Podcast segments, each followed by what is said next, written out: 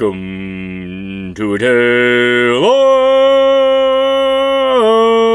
of two rivals, a fantasy football podcast put on by your three-peat, go with your gut, champion, and a numbers-obsessed, one-and-one loving nerd to find some sort of consensus to bring to you, the fantasy football listener. Who am I joined by? You're joined by at ff underscore spaceman Dave Wright. Todd, it what week two was a rough week from a fantasy perspective for me. Uh, it, it was just all the way through. It felt like I actually got clobbered. I actually was above five hundred at seven and five on the week, but still, it felt brutal. Things did not go the way I was hoping. But that being said, as far as Tale of Two Rivals in our new format, Todd, we've gotten a ton of positive feedback. People like the new quick, shortened version. Three episodes a week, bam, bam, bam, in and out. The only thing, Todd, is they want a little more banter. They want a little more banter, a couple more jabs, and that's it. All right, so uh, let's start with a little banter. So are you going to be like a playoff team in our listener league, or are you going to be playing for draft position? Well, I don't have my first-round draft pick because I gave it up for Brandon Ayuk, which seems like a genius move at this point. Todd, we're moving on to week three. Let's just say that. We're moving on to week three. On to Cincinnati. You, uh, I would describe your team right now, position, as middle of the road. You used to be a contender. What I happened? Made some poor decisions. See, But but you have all these spreadsheets. How how do you make these kind of decisions with all those spreadsheets? I don't know what to tell you, Todd. Uh, betting on C E H did not go the way that I wanted to. And also, Tua getting injured is not good at this point, and Cam Newton not having a starting job is also not good. So a lot of things have gone wrong. Not really worried about it uh, long term, but it is. I am not doing well. Let's just say I have pushed too hard and try to really. Uh, I've taken too many risks. Yes, and those risks have uh, led to Brian Sad having one hundred seventy points more than you after only two weeks. Yeah, he also is leading the league in points scored. So, uh, and he, so he's kicking your ass too. So, I'm in second place, dude. I'm oh, I'm, second I'm, place. Yeah. I'm I'm doing fine. I'm undefeated. Don't worry about me. All right. Yeah, not in points scored though. No, that's okay. That's okay. I'll catch up. I'll catch up. All right, man. All right. How's so, Justin Jefferson going, Todd? Huh? How's that going? Like, better than Ayuk. Yeah, so. Well, the wide receiver won in Dynasty, but yeah, anyway. All right, there's the banter for the folks right there, Todd. So, if you don't remember about the new format, this is how we do it. We're going to do one show with my takes, one show with Dave's takes, and a third show that's going to kind of be like our general weekly advice column. But I think we're going to be trying to focus on some risers and some followers in that show. Uh, today's show is my takes. I'm going to throw out take one. I'm going back to talk about rookie Q Bs, which I did on the last show, because, oh my God, was it a rough week. But there is a positive to behold. But let's let's focus on the negative to get out of the way. Just, just get it out of the way, just put it to bed, and then I'll get to my excited part. So we had a rookie showdown, Mac Jones versus Zach Wilson, and we went from a horrendous performance to a lackluster performance. I mean, four picks, man. And, I mean, I was, as a Patriots fan, I'm like, how are they don't have more points when the, when the quarterback's throwing four picks? It was pretty bad. You're looking at Wilson, it was the Q B thirty-four, and then you had Mac as the Q B twenty-eight. Q B thirty-four. There's not thirty-four teams in the N F L. That's sad.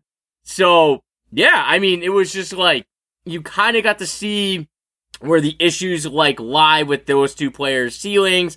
Uh, for the for this year, it was pretty interesting to see that Trey Lance, no burn, zero burn this week.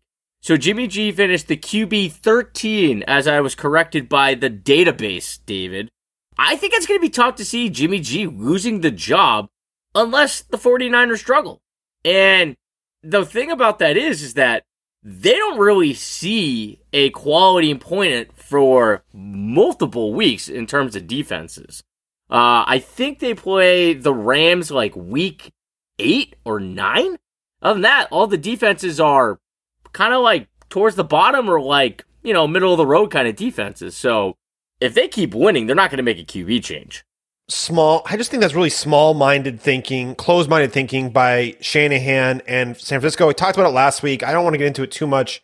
I just think you'd think if they're not playing very hard defenses, maybe you should get Trey Lance's feet wet in those situ- those scenarios, so he's ready to go for when he the, the difficult opponents come to town. But anyway, that's a side point. What I actually did want to say was is that Jimmy, yes, Todd, he was Q B thirteen, like you mentioned, and and just, man, that four A dot, on a four A dot, and basically zero point one C completion percentage over expected, which is not is not inspiring, to say the least. And that's a very indicative stat of quarterback performance, and that's just not very good from from Jimmy G. And you're telling me that Trey Lance couldn't do what Jimmy G did, Q B thirteen, on and throw the ball four yards downfield every throw?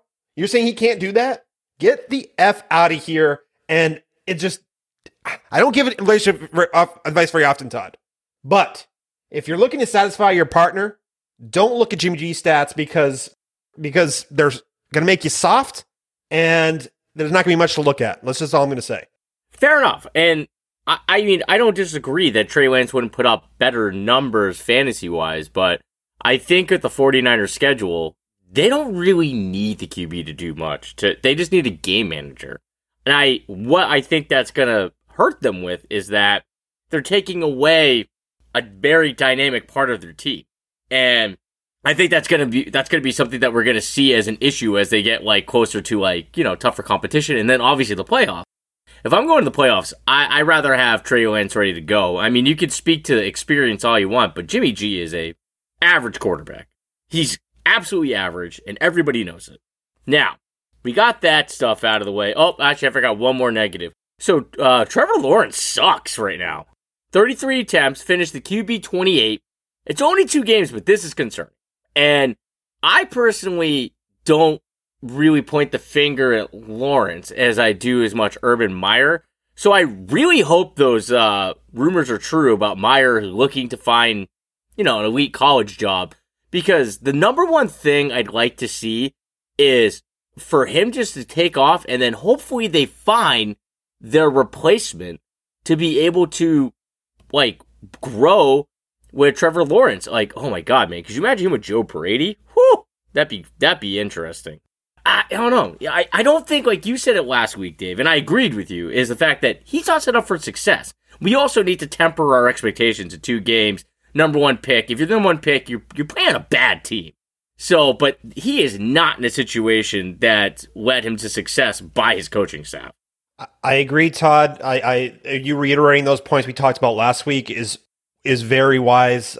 I just say, I'm sitting here and I'm just kind of a little flabbergasted, Todd. I was not expecting to be sitting here and saying and thinking and believing that Trevor Lawrence arguably has been the worst starting quarterback in the league this year. And I say that knowing full well, like you mentioned, that Zach Wilson threw four interceptions and that Andy Dalton's been playing quarterback this season. So it, it's it's bad. I mean, he's league bottom in completion percentage over expected, completion percentage in a clean pocket, passing conversion ratio, and the list goes on of all kinds of indicative quarterback stats, Q B R, all these things that matter. He is league bottom, and it's not good. Do I think it's a concern for the rest of his career or anything like that? Not necessarily. I'm just... I'm just, it's just not good. It's just not, not, this is not how we wanted Trevor Lawrence going to start his, his rookie career. Let's just say that. All right. Let me ask you this about Lawrence real quick. Trade him or not? Oh, I'm not trading him. No, no, no. You can't trade him right now. I, I I'm not, unless I'm getting a huge haul, but uh, I'm not one to, especially think about what kind of value you're losing of a top twelve startup pick to now, whatever you're trading him after these two performances. When you invest that much capital in these kind of big-time players, especially rookie quarterbacks, and, and these, you need to ride the roller coaster, the short-sighted wave of once games actually start being played in Dynasty. You need to ride that wave and be a rock. That is the correct answer. Well done, David. Well said. All right. It's Fields time, baby! Nagy has no choice but to make this one. Let's go, man. This is your last chance to make a move on Fields before his value skyrockets. You've already should have done it, all right? I believe that Fields is going to be one of the best dual-threat Q Bs sooner rather than later. My biggest hang-up is the coaching staff and how many coaches he could see. So, but a start would be dumping Nagy. But I am beyond excited, beyond excited for him to be able to start playing. And you know, just from the rushing and the athleticism he has, that you have a wonderful floor to start off with him. It's a different floor than you get with Mac Jones, Zach Wilson, or Lawrence. The only guy that has a better floor than him potentially would be Trey Lance. But like, I would say that they're p- pretty much in the same tier for what they offer in that in that regard. So it's exciting. I, I can't wait. The Justin Fields era has begun. And in our home league for redraft, he is my third Q B, so I am beyond excited for that. Beyond excited. And Todd, the only disagreement I'm going to say is I just don't think there is a buy window anymore, because I think people who have Fields should know that he's going to start. St- he's starting, and I and I think they know what they have there. So I don't think it, it. I don't know how you can go get him at this point now that he's going to be in line to start. You're going to have to pay up for him. That's the thing. Like, you're buying high on him right now, but it's only going to get higher. Is my point. If you have a desire to get Fields, this is your last opportunity before it just astronomically gets higher. Th- that's the thing. And like, I think it's going to be a difficult sell to be able to get somebody to move them, but this is, this is your last shot before it becomes just not possible, you know? So, but I agree with you. I'm just saying that you should have already done it a while ago, but this is it. Before he actually starts putting up some numbers, you got to do it. All right. Whew. Rookie Q B's to bed. Take two. Tony Pollard truthers rejoice. All right, so Pollard had sixteen touches to Zeke's eighteen. So we have a split workload here. However, we, even with less touches, Pollard finished the R B two, one hundred forty yards with a T D. Though Zeke still checked in at, R, at, at the running back six with ninety-seven yards and a T D. So Dave, Dave can back me up on this. When he was coming out of Memphis, he was a huge sleeper for me. I loved Pollard because of his versatility and receiving ability. And he looks like the perfect fit for that pass-heavy Dallas offense. But Zeke is a great receiving back himself. Like, that's the thing I think people overlook. It's like, oh, Pollard's better. He's a better receiving back. Zeke's a really good receiving back. He's put up phenomenal receiving numbers in his career. I'm not buying on Pollard because the price is like insanely high, and he's clearly never going to get the workhorse load. You know, unless Zeke misses times. I'm not betting on a Zeke injury. And Zeke got paid, man. And as for Zeke, absolute hold out, all right? I don't think you could trade him and get nearly what he's worth first putting him into your lineup. I definitely think they're both going to be startable options to put into your lineups. But, yeah, I, I am not buying on Pollard, though it's kind of wild to see that they had, a like, a split share, man. For the record, and when Todd says that he was a truther and how into him as a rookie he was, he wouldn't even talk about him on Tale of Two Rivals because Todd was obsessed with him and didn't want people to know how much he loved him. That's how much he... And I'm not saying that to be that is, or anything. I, you know what's funny? I forgot we never recorded that. I would just talk to you about that off the air. That's right. I totally remembered that. I didn't want anybody to know about him. I totally forgot about that. So that, I mean, that feels like an, a lifetime ago at this point. But yeah, it, just kind of funny little uh, backstory there. But as far as Pollard, Todd... this is his best case scenario. There wasn't a Zeke injury where he got the workload that way. Zeke looked good in week two. I don't think he was that inspiring or looked that explosive in week one, but Zeke looked, I wouldn't say like vintage Zeke, but he looked pretty freaking good. But Pollard still took away the high value touches from Zeke, which is, and in a close game, no less, which is even, which is, it was kind of crazy to me. And then, so he has eleven evaded tackles on twenty-three touches, which is uber, uber efficient. And he's the second most efficient back in the N F L right now, behind Nick Chubb, with thirteen point three fantasy points scored over expected on his volume. Insane. Uh, Pollard has made Zeke an R B two rest of season in fantasy football. That's what how good Pollard is, is he just relegated to Zeke as an R B two in fantasy. That was literally the best case scenario for Pollard, people. And it's happened two weeks in.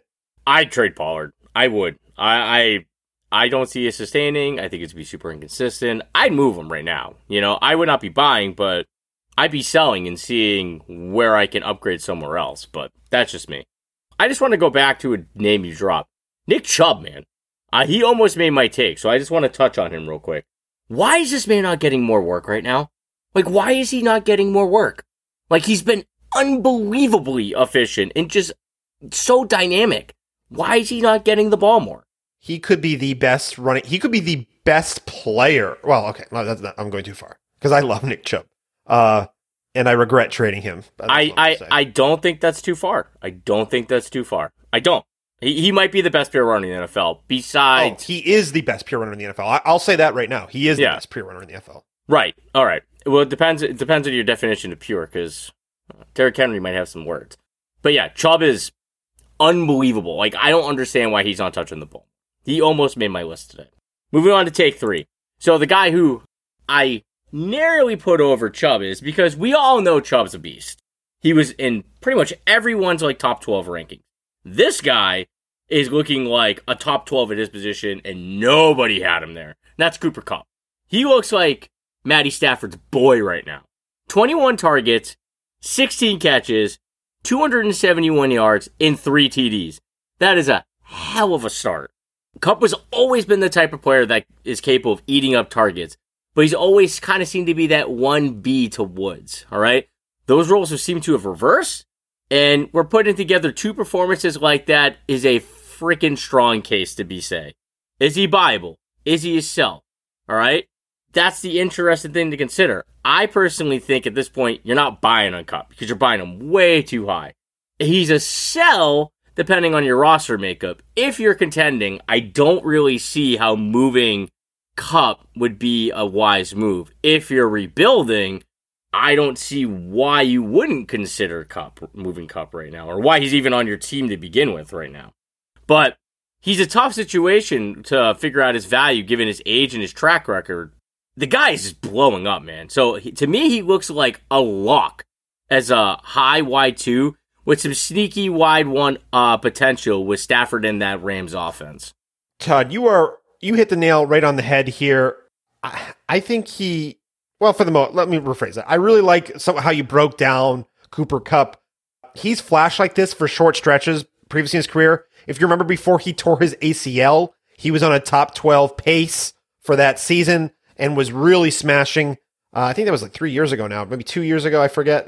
But he was really, and, and what happened was is I acquired him, uh, and then a week later he tore his A C L. So that's just how it happens with Cooper Kupp. Luckily, I have him nowhere, nobody, no fear for anybody. But in every stat that I care about as far as a wide receiver statistics, he is top five, if not the first, from target share, weighted opportunity rating, which combines market share of air yards and target share together.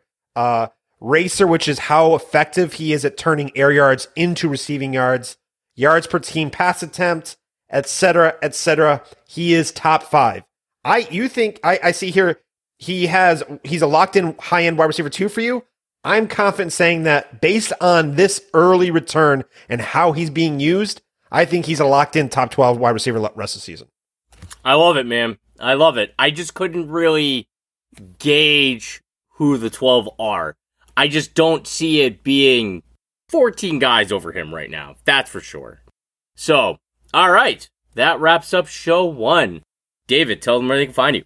Can find me at ff underscore spaceman on Twitter. Find me over at Rookie Fever as well on that podcast with Swags and Fenero. We're doing a lot breaking down rookies.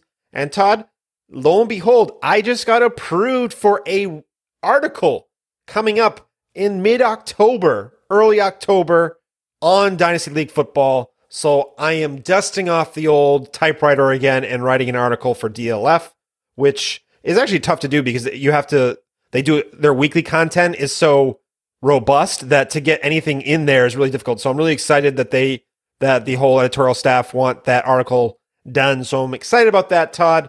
But more importantly, find me over here on Tale of Two Rivals with you, Todd. And I had a delightful way to, sh- to start off the week with you for week, uh, after, you know, heading into week three. Aw, David, that was so nice of you. You can find me at ff underscore banterman over on the Twitter sphere. You can find my writing and rankings on I D P, guys. I'll be doing some more scouting. I swear I'll get an article out. Life as a dad has been time consuming. But I will definitely be working on that soon enough. See you in the next show.